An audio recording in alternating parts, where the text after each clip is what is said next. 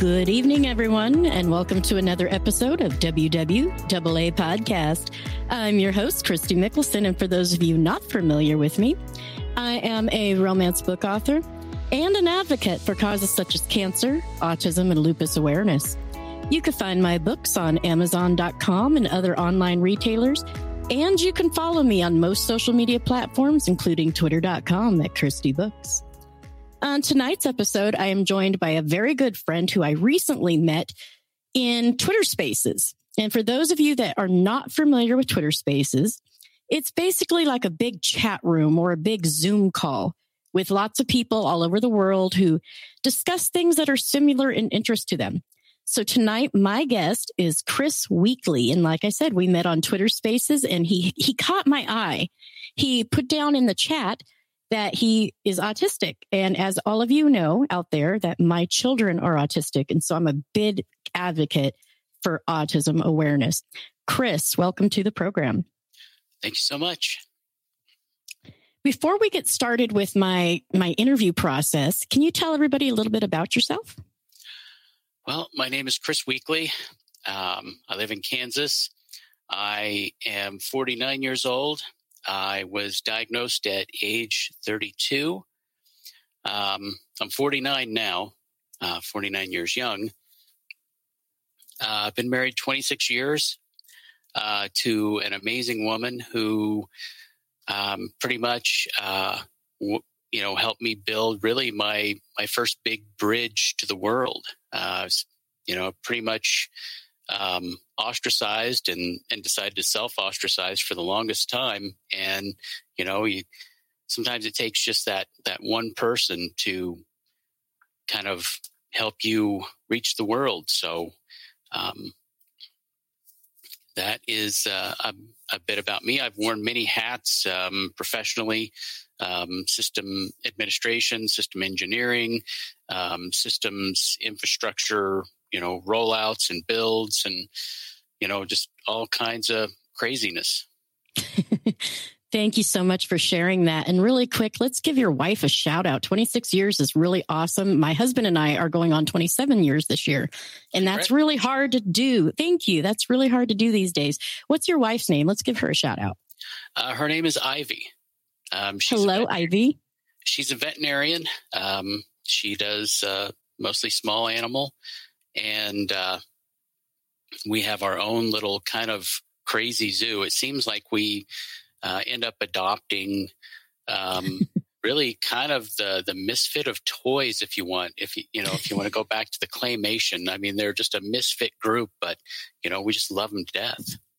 Absolutely. And and that touches my heart because I happen to love animals with special needs. I, fall in love and I cry at some of the shows when you see a little doggy in a wheelchair and stuff because that touches my heart big time. So congratulations on that. Thank you. Now, tell us about your childhood and some of the struggles you went through in high school. So, childhood is something that I, I like to leave like real far behind because, you know, honestly, it was time wise, but Jesus, uh, childhood was, uh, you know, was a nightmare full of, you know, evictions, um, sometimes not knowing where we were staying at night, abusive boyfriends, multiple abusive marriages. Um, as a kid, I heard, you know, even in the home, you know, I got used to phrases like, um, Chris is being weird or there's something wrong with him. And, um, you know, just a lot of times people just kind of, you know, pushing me away um, rather than trying to get me. So there was a lot of ostracization. Um, so, you know, I was just kind of really outside of the world, but, you know, just kind of trying to figure out, you know, where do I fit in this crazy globe? Um, in school, I had a lot of trouble um, not because I, you know, was was behind or lacking or anything. I mean, I I would read my textbooks and go through that stuff, and then just leave them in the locker, and you know, just be impatiently waiting to get to what I thought were the good parts. And so you know i i you know i got in some trouble you know i, I kind of got referred to as as the class clown in some uh some of the classes um i got bullied a lot. I was just this scrawny little thing. Um i had trouble putting on weights. I mean i didn't break 100 pounds till i was probably in the 10th grade uh, oh, wow. in high school. So i was just this little guy you know just trying to to figure out you know everything around him with everything just looking you know so much bigger than me. Um now the class clown thing was me leaning on humor kind of as a coping mechanism more than just trying to be funny um it was you know trying to uh, get rid of you know just trying to push you know trauma and and just the downness and the constant just you know, beating my own self up, including uh, in all of that, and using humor to, to try to live, basically. Um, you know, to this day, I still um, end up, you know, doing stuff that you know ends up being, you know, either embarrassing or embarrassingly funny. I mean, we were at a restaurant once, my my wife and I, and and I think some other people, and you know, the gal comes over and says, "Would you like more cheese on your entree?" And and I said, I need more cheese because I've had three days of loose stool and I'm just trying to keep my shit together. you know, her, her response immediately was, I think I know how much. And I, I'm not sure if she, you know, kind of really realized what she was saying, but, you know, my immediate response to her was, You too? And she's like, Oh, God, no. At least you find humor in that because uh, personally, my son, he's in his young adult, he's 24 and has a very hard time getting people to understand him. And he's still trying to find his way in the world. And unfortunately, back when I was younger and raising my son, when he was getting bullied at school, I pulled them out and I homeschooled him, which I don't know if that was better or if it was worse because now he doesn't have the social skills that he needs to survive. So right now we're trying to work on that and it's been tough. So any tips you can give would be great. Uh, in in high school, I I think I had like one friend or maybe two, and then there were just like you know acquaintances that that they had, and so it was kind of like I stuck ultra close to those you know one or two people um, because they were kind of my gateway to the world at the time. Um, and I didn't, you know, I didn't really didn't realize that. It was just kind of they they were like the few people who really kind of looked past, you know, things that were me. And really at this time, you know, through high school into early adulthood and all that, I had no idea I was autistic. So it was, you know, it was an unknown for me and everyone around me. Wow. Thank, thank you for sharing a lot of that because I still even though I've been raising my children for over 20 years and my husband is on the autism spectrum, it's still so different. Everybody has their own different experiences with autism. So I want to thank you, first of all, for sharing your experiences. No problem. Now, in your own words, what is autism? For me, autism is a lot like being um, like in in the the Star Trek: The Next Generation um, episode where Geordi and the security officer, I can't remember her name, um, they end up in this transporter mess up, and they can see everyone and interact with, but they can't interact with anything. They're they're simply out of phase with you know with existence and to me it's a lot like that um, we're just a little we're we're out of phase with the world. Um, for me, though, I I think that I was gifted with what I refer to as a special lens uh, to look at the world.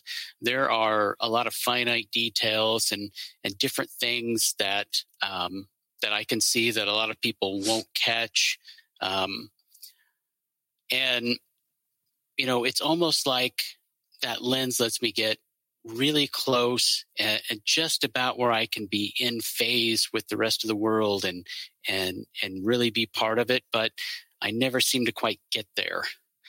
Um, I do want to add for your audience who isn't familiar with autism that autism is a neurodevelopmental disorder um, that affects things like social interactions, behavior, communication, and, and many other things. But I don't like to think of it as a disability or a disorder. I really like to think of autism as just um, a group of people who just have have that uniqueness that um, not always visible when you you know just by looking and i think that's a lot of problems with with the way people attribute autism is they expect to find something noticeable but i can walk down the street every day and unless somebody really engages with me they have no idea i'm autistic absolutely i get told all the time and, and truthfully it, it kind of bugs me i think but your kids don't look autistic. Well, I'm sorry, autism is not a look. It's just a different way of thinking and a different way of learning and different way of living. I mean, we are all different in our own way. So why is autism any different? I mean, I don't know what else to say about it, but it just bugs me when someone says, but they don't look autistic. I mean, I didn't know autism had a look. So about a year ago, I really decided to make a change about how I viewed people in the world. Now it's everyone is a one of one. And so they have their own individual uniqueness that's just different enough from everyone that I think makes them important. It's just we we float through life right now in this day and age in a way where we just kind of in passing, you know, we're just like this little satellite that passes around a planet and just takes a few pictures, doesn't really get to know it. And that's the way I think people see other people just from the surface. And for me personally, people, um, the smallest part about a person is their form. And the deepest part is what you get to know about their form, about them. And, you know, since we're all one of one and there's only ever going to be one of us, I think you, the, I think there's a uniqueness there that, that everybody has that, that is just special. Absolutely. I, I'm, I'm enjoying this conversation so much. You have no idea. now, you were diagnosed at the age of 32. Tell us about how you were diagnosed. Like, what was the process? Oh, so yeah, so this, um, so I was actually diagnosed probably 20 years ago, maybe just a little more.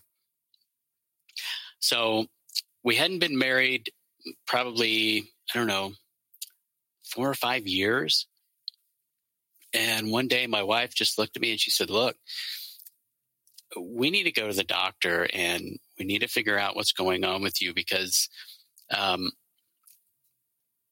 the you know you're you know there there's just some things that I need to know.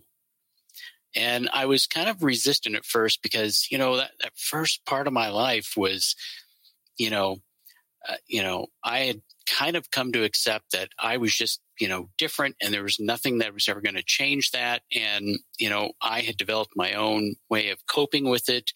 And, you know, I, I had learned to mask really well when it comes to, you know, being around people. But, um, I can tell you that, that masking a long time is, uh, it's, it's freaking draining. So, we uh, we go to the doctor. My wife starts, you know, talking to the doctor. Doctor asks me some questions, and then we end up referred to a, a therapist. So we sit down with the therapist, and you know, we start talking. Um, I get asked some, you know, some questions about, you know, what I think, how I feel, and you know, when when you ask me how I feel, um, the answer is always probably going to be 95% of the times, I don't know. Um, you know, a lot of times my wife will ask me, so are, are you having a good time? No idea. Are you happy? No idea. it's, it's just one of those things. I just, I, I can't, I can't put a finger on, you know, the, the inside, you know, kind of emotional process, but, you know, just the same as, as, you know, seeing something that is supposed to be emotional, a lot of times not not getting it. So this uh, therapist says, you know, I think you're just really depressed. I'm going to send your doctor a prescription and, and you're going to take these pills and things should get better. So, you know, keep going once a month to, you know, talk to the therapist. Nothing's really changing. And it's just, well, you know, let's try another medication. Fine. So try another medication. Um, several visits later, you know, my wife just kind of steps and goes, look, these aren't working. This, this is just not having an impact.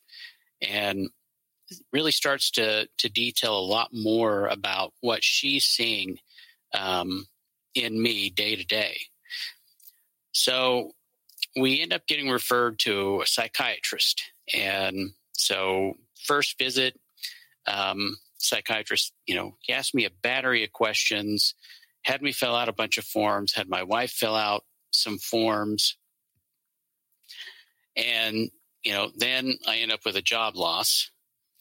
And so it's it's several months before, you know, I end up back at work. So, you know, probably five, six months. And oh, so oh, wow. about, you know, eight months later, you know, we're back to the psychiatrist again uh, for a couple more visits. And um, then my wife goes and, and has this big, um, what I'll refer to as an interview with the psychiatrist. And then uh, we come in, and the psychiatrist says, um, uh, I really believe that you have Asperger's syndrome. So we're like, what the hell is that? And, you know, the first, you know, question out of my wife's mouth is like, what do we do with this? And when it comes to um, a diagnosis of being autistic uh, or autism, if you will, um, no matter where you are in the spectrum, it's not like a lot of other diagnoses. It's it's you have this, but th- there isn't you know, there isn't anything that you can take that, you know, really helps you manage um, because it's so neurological.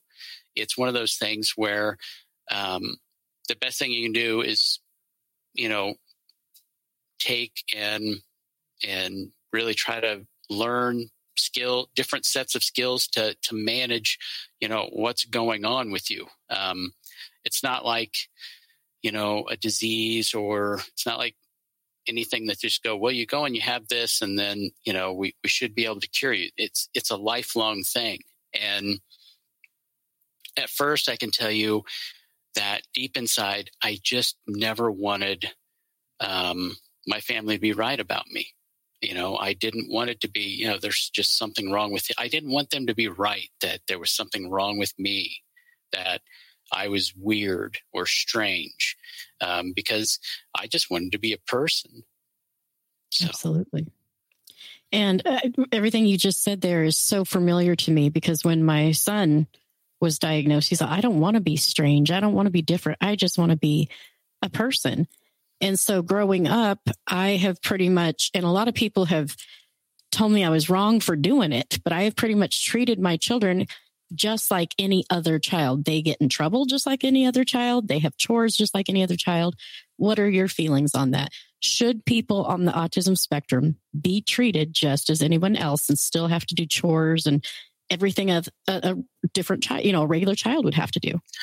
What do you feel to, about that? To me personally, I think um,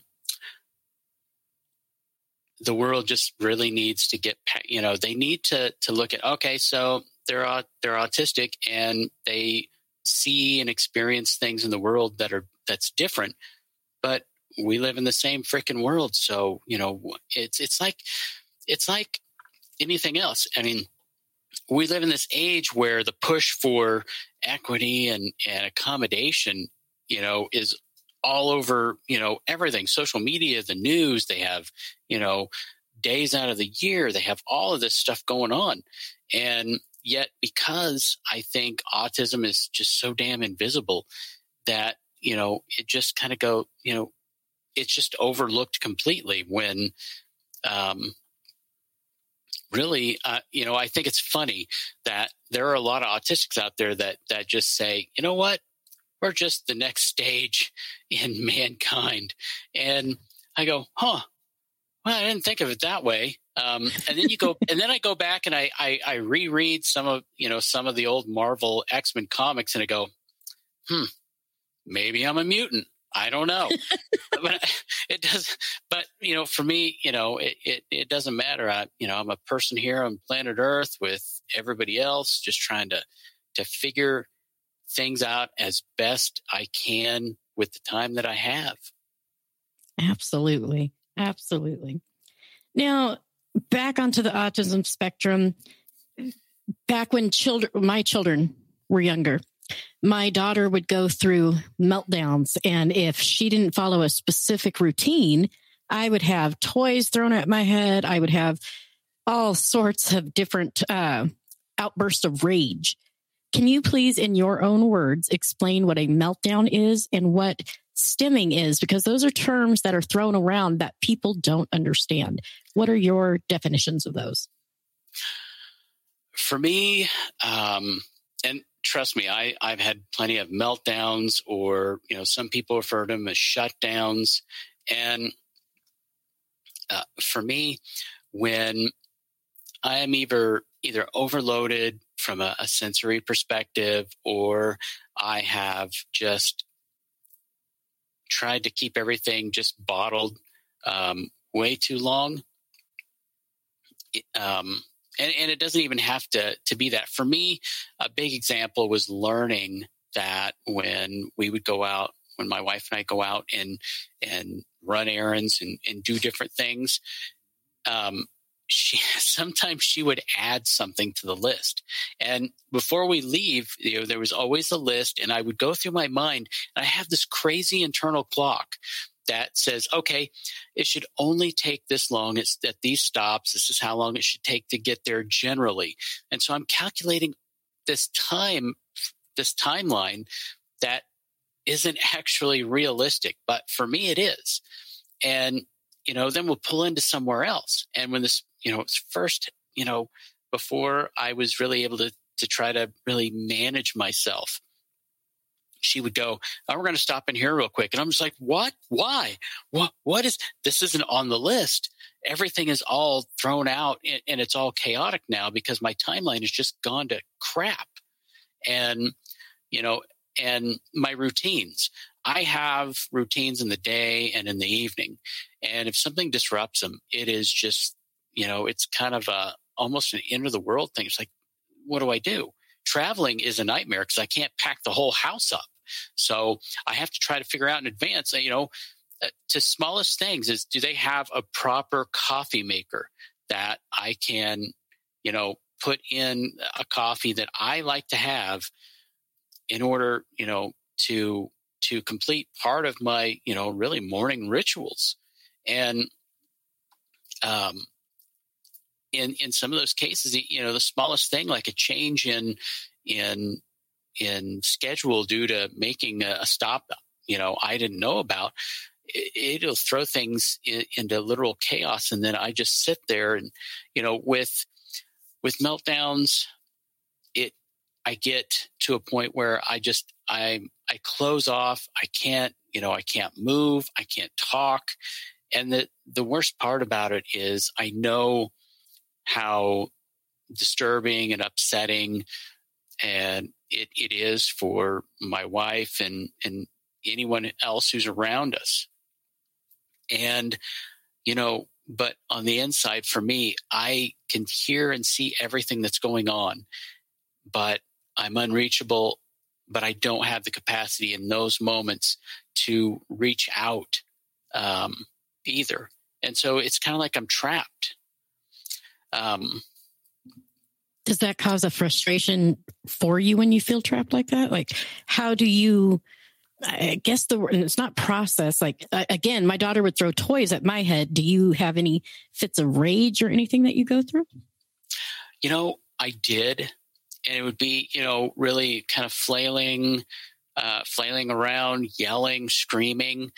Um, um, and, and, you know, and those were the ones where, you know, um, I, I was probably asking, you know, for a timeout or a help wrong. But, you know, I've had meltdowns where I just don't talk. I won't talk. I won't respond. I won't look. And I know exactly what's happening around me. But, you know, again, it's just kind of that, that trap thing where, you know, um, kind of like you're in a cage with no door, but you have no idea how to leave. Okay, that makes a lot of sense. Now that my daughter is older, her meltdowns have gone from throwing things at my head to a very steady thing of crying. She's very, very, very emotional. She's 22. Well, she'll be 22 in a few days. I think she's 22, but her mentality is that of a six year old. So if we're not watching SpongeBob at a certain time, that routine is now thrown off and she goes into her meltdown. And so she just cries and cries and cries. So your uh, perspective of it is actually giving me a little more insight. So thank you on that. Yeah.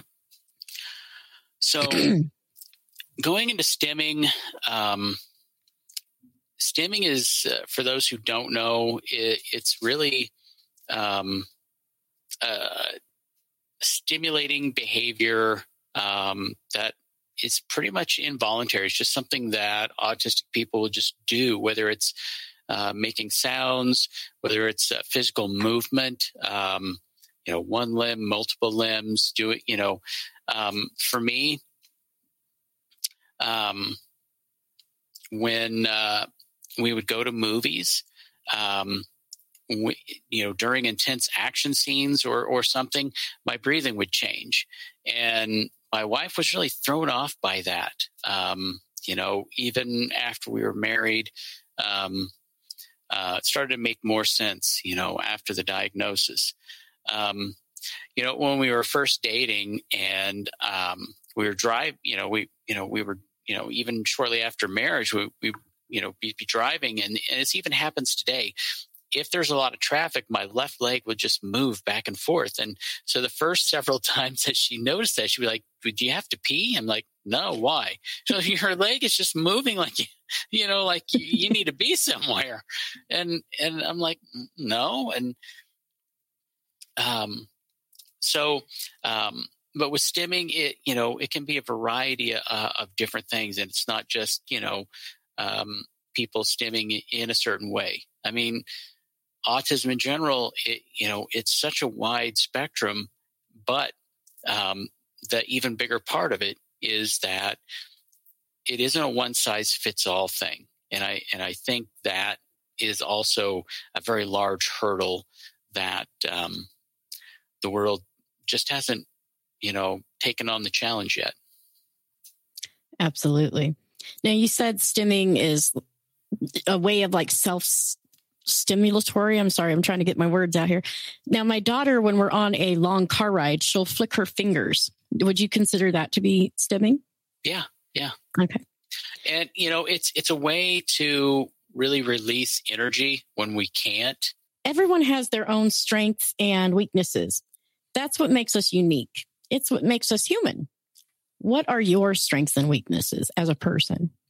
As a person, um, probably my biggest strength is being able to step into or be given uh, a task or, or line of work where I don't have um, a lot of knowledge or, or maybe even no knowledge.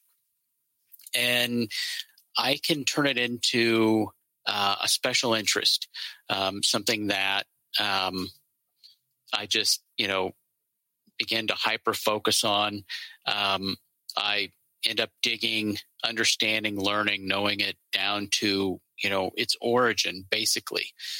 Um, being able to take on something that I don't know a lot about and uh, really be agnostic as to what you know how a person would feel about it and just go okay this is this is for me i have been given this and um, I think on the inside, I really treat it as, you know, someone selected me out of, you know, everyone around me to take this on. And for me, it's an, it's an honor. Um, no, really, no matter what it is. Um, I, I've done a lot of that in IT work, um, things that people just didn't want to learn about, they didn't want to do, they didn't want to take on, thought maybe it was mundane and dry. I don't have mundane or dry uh, for me as a person. Everything is about um, it's something new. It's something new um, that I didn't know, and then I get a chance to know it, and um, so that that's pretty much probably my my my best strength. Um, when it comes to my biggest weakness, probably um, categorically, it's got to be um, too many people in a room where it gets too busy uh, or too loud. Maybe even um, there's too much going on, you know, with with the lights. Um, those things um, they wear on me pretty quick, and if I don't have a place where I can go to that that you know is is quiet, where it's really devoid of people, um, to kind of reset myself, um, that's really where you know things get you know put to a point where I might shut down or or even melt down um, if I just don't have a place I can go to to kind of recenter myself, if you will. Absolutely, I'm I'm kind of the same way. I can't handle loud TVs. I can't handle bright lights. They they bug the hell out of me.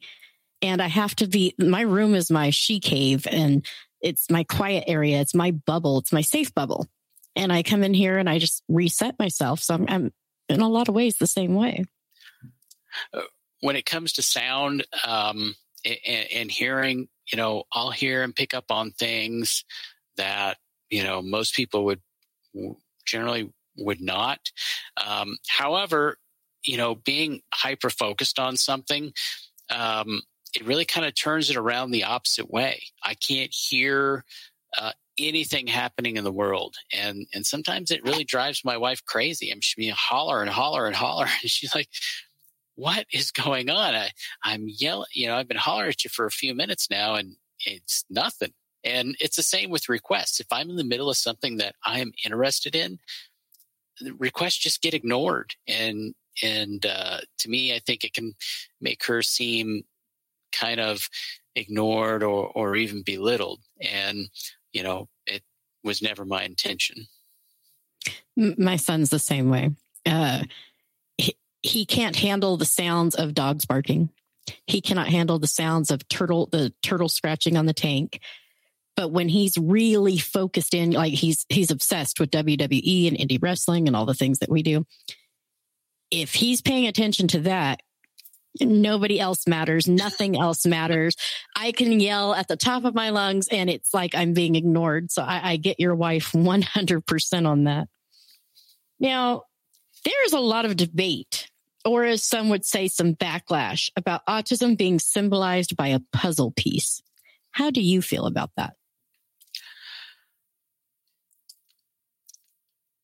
Uh, for me, uh, on on how I feel about things, it is, um, it's one of those things where,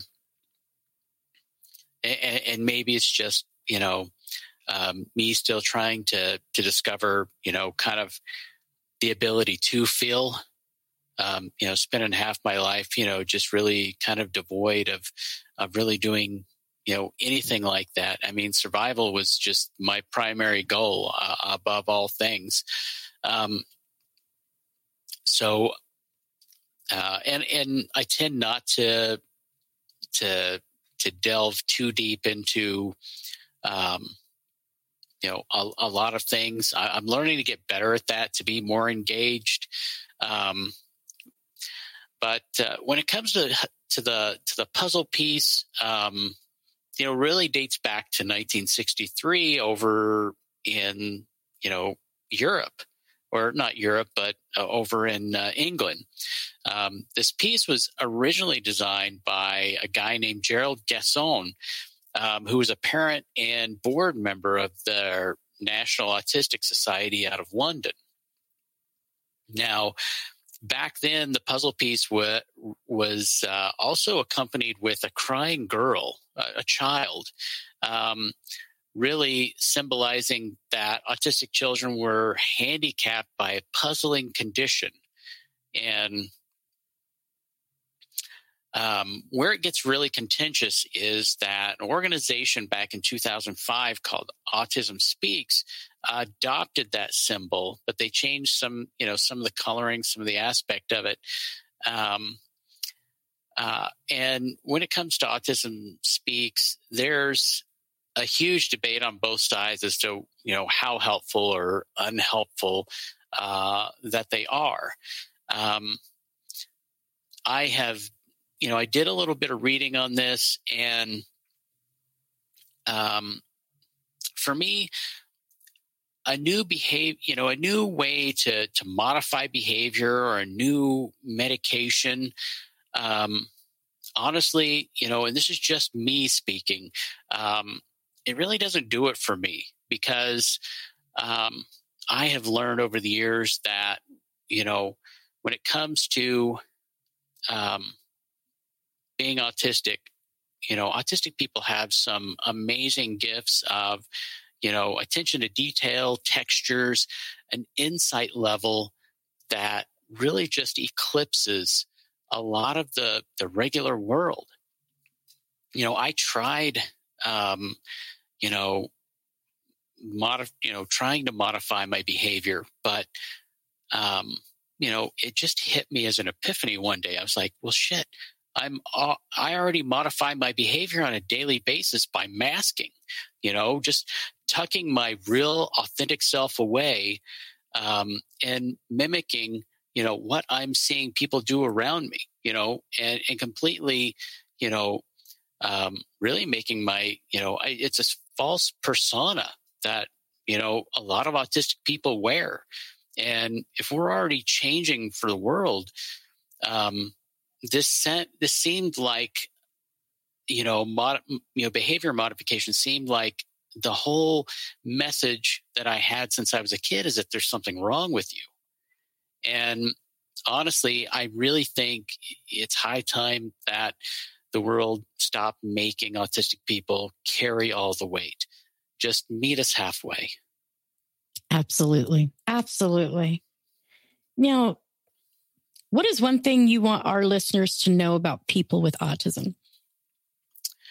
What I'd like listeners to really get out of this is that autistic people, we're not robots. You know, we feel, we have emotions like every other person. Um, we're not devoid of them. Our expression of emotion and feeling is is different, and I don't, you know, I think that's okay. Um, like I said earlier, we we just would like to be met halfway. You know, we shouldn't have to carry all of the water um, uh, for something that we didn't actually choose. Um, you know, you have you know ramps for people in a wheelchair. How about you know, what we're asking for is just looking past it enough to really understand who we are as a person. And honestly, that's not much to ask because that's really what everybody wants on the inside if they're honest with themselves. Um, autistic people, um, and this is really for for companies and corporations. If they would just take the time to adopt policies and really do some hard research on working with and partnering with autistic people when they bring them in to set up an environment that really unleashes their uh, their full potential. Uh, they would find that their autistic employers or employees uh, are heads and above more effective and more productive. We can we can with the ability to hyper focus on things like we do, you give us something, you let us go with it, and you give us the ability and the, in the environment that we can go our best and hardest on. You're just not going to find people like that in the world that that can do what we do. And that might sound kind of biased, and I just don't care. Absolutely. You have every right to say what you need to say. And I agree with you there are too many, like, we have a hard time. Again, my children are in their 20s. We have a hard time with anybody wanting to let my children come in and, and work and try to make a, a reasonable life for themselves. It is so difficult in today's world. And I applaud you for saying that on air. I, I applaud you 100% for saying that because people need to hear it.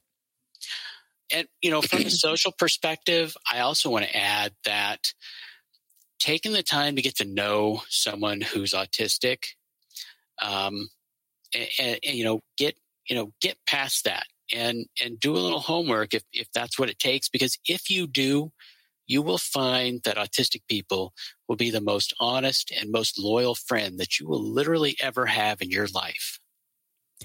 Absolutely. Now, speaking of friendship, did you find it harder to make friends since you've been diagnosed, or is it easier to let people know that you have autism? Like, how, how do you go about making friends in today's world? Making friends in in today's world, whether it's you know pre or post um, diagnosis, is still you know relatively challenging. Um, you know, meeting new people. You know, I'm going to mask up. It, you know, it's not it's not a way that I would choose to go, and and from a you know mental and even physical health perspective, it's it's one I probably shouldn't do as much. But you know, it's one of those things where it, it's a gradual process to to not do that so much.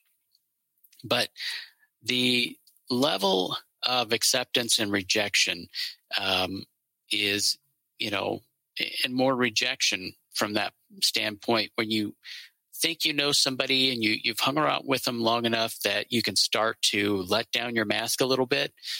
It's it's a huge gamble because um, a lot of times from my own personal perspective, um, there's, you know, it's just rejection. They, they're just like, ah, Jesus, you know, I had no idea you were like this. And, and so nowadays when I meet people, um, and, and it's still kind of an unknown, um, you know, when I meet new people, I'm just like, you know, hi, I'm Chris. I have autism. And, you know, I still get the blank stares. They're like have no idea what to do with that. They're they're unprepared, um, and for me, no amount of reality TV or TV programs or movies, um, you can't really depend on that to try to prepare you for actually meeting somebody who is autistic. It's like I say, it's something the world kind of needs to kind of step up a little bit. Absolutely. Now, I have firsthand experience with my son on this next question, but some people with autism also deal with depression and anxiety. Do you deal with either of these? And if so, tell us a little bit about it. So, we'll start with anxiety. Um, learning to manage anxiety um, is an ongoing process that's, you know, it's just going to, it's just going to you know be a lifelong thing. Um, one of the big things for me is is going out. Um,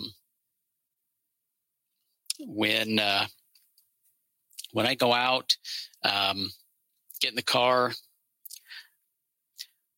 I will um, start to think about, you know, um, where do I need to go first? Which should I go first? Uh, a lot of things like that um, there are points in time where um, just getting out to the car, backing out of the drive, maybe making it a block, you know, the anxiety gets to be too much. I end up, turn, you know, kind of blowing up a little bit, pull back into the drive, get out, go in the house.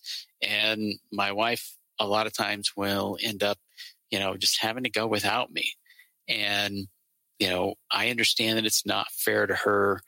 Um, it doesn't, you know, happen as much as it used to, but, you know, the imperfection of life means that, you know, at some point it will happen. Um, for me, getting to a point where um, my mornings, I spend the first two hours of my mornings, and I've done this for probably a year now, where the first two hours of the morning are devoid of people, and I slowly start to bring them in. And doing that has really helped with being able to cope with the rest of my day. I look at my schedule. Um, how much engagement might I have with people, you know, in that day? Um, but those first two hours of just not having people around have been really monumental in helping me just really mentally prepare. Um, and that's, you know, that's something that I I would encourage any autistic person to do is is have a couple of solid hours back to back if you can, uh, you know, as often as you can to not have people, but really take the time to go over what am I doing today? Where are where are the possible engagements going to happen? And then, you know, just prepare about um, what challenges you might have in those engagements and role play in your head if you need to. And for me, it has been, you know, a pretty good breakthrough. When it comes to depression, um, that one is where I struggle the hardest. When I when I know that I'm probably getting depressed, I do the exact wrong thing. I pile on you know, work items and other things to stay busy enough that I don't have to deal with myself, which is a stupid thing to do. And then it gets to a point where it all eventually just bubbles over. And, you know, then I just break. Um, I get loud, I get angry, and then, you know, that's when it all comes out wrong. You know, even, you know, saying, you know, I need a hand comes out awful. Um, over time, my wife has been able to kind of pick up on kind of my posture um, and my behaviors and kind of get to that point where it's like, hey, um, you need anything? You want me to maybe go pick up, you know, some dinner, lunch, or or something? Um, the one thing that um, isn't um, isn't used often is, is, do you need help? And the whole do you need help? Um, we found out would really set me off. It's like, help? What do you mean? Do I need help? I'm fine. I have everything. I know how to do this. Well, again, those are responses that are highly defensive. Um, but, uh, you know, on the undertow of it was like, you know, I'm, you know, I'm swimming without a life jacket and I'm tired. But being able to express that there is something wrong is just epically almost impossible when depression reaches you know that critical level um, you know, for me, um, I stupidly treat it like, you know, I've been down this far, I can dig my way back out again. When I don't have to dig my he- my way out, I can just reach and somebody will pull me out. But to this day, I still haven't got that. And, you know, my wife, honestly, I she's probably my guardian angel in disguise because, you know, even at the darkest times, uh, she has been able to, you know, find a way. And to me, it's kind of otherworldly that she has. I think that is absolutely wonderful to be perfectly honest with you. And I'm trying not hard not to get emotional because your words speaking about your wife are very beautiful. And that's really hard to find in today's world. Let's talk about love on the spectrum for a minute. Is finding love difficult when you have autism? I've heard that some adults with autism have troubles when it comes to dating because others hear the word autism and shy away from the relationship. Tell us your experiences with dating. Um, so I want to start with that relationships, um, a lot of times, most of the time, begin with friendships. And so I feel for autistic people, the the whole cha- you know the whole risk and gamble of acceptance and rejection is is on an epic level that I, I just don't think most people understand at all. I mean, you, you think rejection at, at, you know, for a neurotypical person is bad. It's way worse for someone with autism because again like i said earlier we already feel like we're out of phase in the world and then it's like we momentarily get a chance to be a little more in phase and then when that rejection happens it's not just we're pulled back but we pull ourselves way back and to a point where we're even further out of phase. Um, for me um, I hadn't been uh, in, been diagnosed yet, and dating was, uh, you know, kind of it was already odd enough um, because I had started to under, you know, I had started to mask, didn't know what masking was, but I I'd started to pick up on things and and certain cues um, with couples and people I'd seen. But then also um, remembering the words of of my grandmother and you know she had always been you know since i was a kid it was you know women are treated this way women are treated this way. You know you you do this and you do that you do these particular actions. And she was very very stern on that. And so it was kind of like what the hell what the hell do i do? So um, for me it was dating was kind of it was weird uh, because I only dated one, you know, one girl before I met my wife, and um, even then, when we go do things, um, it was not doing anything where there was a lot of people, where there were crowds. It was uh, it was you know very um, not secluded, but very quiet, and um, and we're still very much friends her and I, and, you know, and her husband and all of that. In fact, um, the four of us spent New Year's Eve together and oh, awesome. talked and, and had a good time.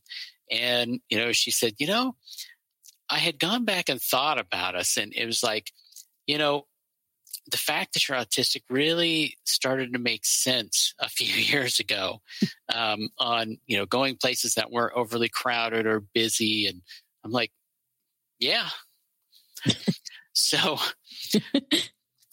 later when i met my wife and and we started dating um, at that time i was uh, working out a lot and i had a huge appetite and so, you know, I just, you know, eat like a horse and it was no problem. But, you know, I kept harkening back to the, to the words of my grandmother because my wife is, is quite a bit older than I am.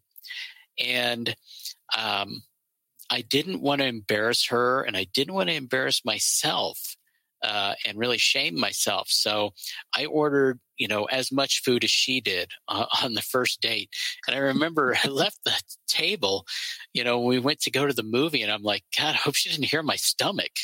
Uh, you know, that was my biggest concern because I was like ravaging hungry. I'm like, man, this is not enough, but you know, and I ate much slower and I was just like, what's wrong with me? And, you know, it must have been love, I guess. That's completely awesome, though. I absolutely love that story. Um, we're we're starting to run a little short on time because I only have so much time to do these. Um, so I'm going to go ahead and skip ahead a little bit. I understand you have a YouTube channel that you're building. Tell us a little bit about that. So my little fledgling YouTube channel uh, is called Logical A Meets World. Uh, the A really means you know autism uh, premise of the channel is is kind of half education, kind of half how uh, I see the world, kind of from a logical perspective. Um, you know, I've I've got you know maybe eight nine videos out. Uh, I've got some shorts out. Um, there are a lot of great voices out there on YouTube championing autism, and you know, I just decided to add mine. Um, you know, I I haven't really edited yet. Um, probably still doing a lot of things wrong. Um, with with all of that. Um, still scared to death of recording. Um, uh, gonna do some some different things though. We're my wife's gonna gonna film some of uh, next month where we're traveling to Florida. Um, so that'll be a different perspective. But you know, and I said just you know just hit the record. You know whether you know it's a good moment or whether you know I'm I'm overwhelmed um, because I don't think it's about uh, you know it's real life and life doesn't have a pause or an edit button. And I figure why should these videos? Absolutely. You said you're going to Florida. What part? Uh, we're going to um, kind of. Um, we'll be on the uh, God the Gulf side, kind of on the the northern part, not um, not the Panhandle, but kind of close, somewhere in between that. Awesome. We vacation out in Orlando a lot. We like to go to Gatorland and Disney World, and the kids absolutely loved it. So if you're in that area and if you haven't been to Gatorland, it's a lot of fun and it's pretty quiet in some areas. So nice. you, you might enjoy that. All right. I'm going to go ahead and conclude this. But first, before I do, Chris, is there anything else that you want our listeners to know or to take away from this show tonight? Um, I really want people to understand that autism is lifelong. It's not something we grow out of. Um, what looks like a childhood tantrum isn't. Um, it's a meltdown. Um, I can be, um, you know, honest to a fault, um, even distant, or, or, come across as cold uh, or even defiant. But um, you know, I live in the same world as you do. Um, just my perspective is a little bit different, and um, if you if you take the time, you know, take a breath uh, in this fast-paced world and, and, get to know people like me, um, there's there's some hidden treasure there that I think you're missing. Absolutely. And I can tell our listeners that I have absolutely learned a lot tonight and I have enjoyed every single inch of this conversation, including our technical difficulty. I'm glad you were able to laugh with me on that. And I know my producer is absolutely wonderful and he'll be able to help us with that. But I want to thank you. Thank you so much for joining me tonight. Well, it was, it's a big honor. This is my first podcast and, um, yeah, it's kind of, uh, still pinching myself you know, until until I get to until I hear it when it airs, I, am still kind of in disbelief a little bit. Um, this is an amazing, amazing moment um, for someone like me. It, it's just a big freaking deal for me. Absolutely. And I, am hoping that more, you'll get more exposure. And who knows? I, I'm friends with a lot of podcasters. You may get hit up by a few more. Who knows? Well, tell them I'm available. You know, just okay. Uh, all you podcasters out there who listen, uh, you know, I'll come on your show too. I don't have a problem with awesome. that. Awesome. All right, everybody. As always, I'm going to close down the show by reminding everybody the same thing I remind you each week. And that is every day, people are facing things that we don't always know about. Sometimes people are battling depression. Sometimes people are battling problems at home, or maybe they have special needs that we're unaware of and they need time away from all the chaos in the world. Maybe they don't have a voice to stand up for themselves anymore. So it's up to us. It's up to us to be kind to one another. It's up to us to stand up and be the voice for one another and say, you know what? I like what you said. Chris, you touched my heart. So thank you. I enjoyed everything you said. Thank you. And your uh, what you're doing is absolutely amazing. And uh, just keep doing what you're doing, Kristy. Um, again, this has been a real honor and, and privilege. And I really hope that uh, your listeners come away um, little with a little more knowledge. And um, uh, I'll just leave it at that. Awesome. And thank you for your kind words. See, I needed to hear something like that today. All right, everybody, be kind, be the voice, and let's be the change. Be the one to make a difference. you might be the one to save a life. Good night, everyone.